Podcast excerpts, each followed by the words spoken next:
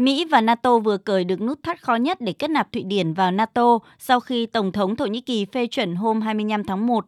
Ngay sau động thái này, Thổ Nhĩ Kỳ cũng nhận được tin vui từ Bộ Ngoại giao Mỹ rằng cơ quan này đã chấp thuận hợp đồng bán máy bay chiến đấu F-16 cho Thổ Nhĩ Kỳ với giá trị lên tới 23 tỷ đô la Mỹ.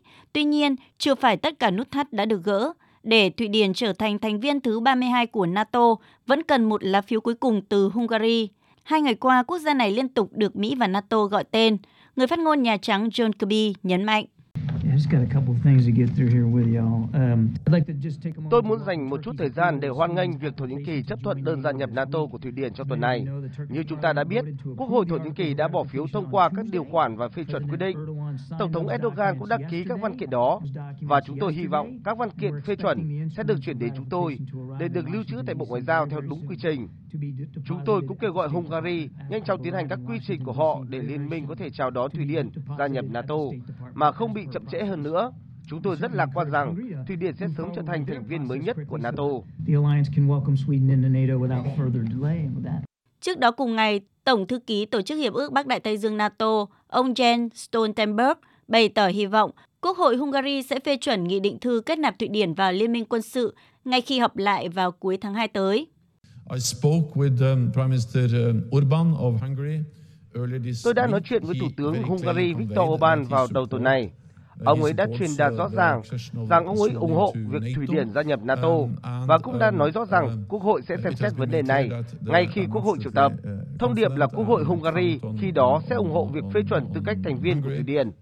Tôi hoàn toàn tin tưởng vào Hungary khi Quốc hội triệu tập lại vào cuối tháng 2.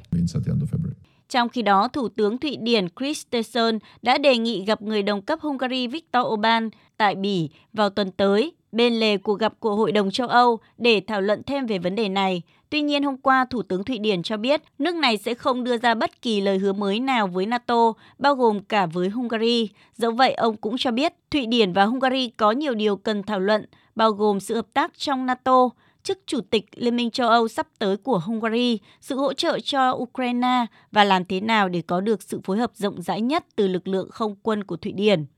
Theo chuyên gia chính trị Jotan Pogasa, việc Hungary chậm trễ phê chuẩn tư cách thành viên NATO cho Thụy Điển đang thể hiện tầm quan trọng của một lá phiếu từ một thành viên từng nhiều lần hứng chỉ trích của phương Tây về các vấn đề dân chủ, pháp quyền hay tham nhũng.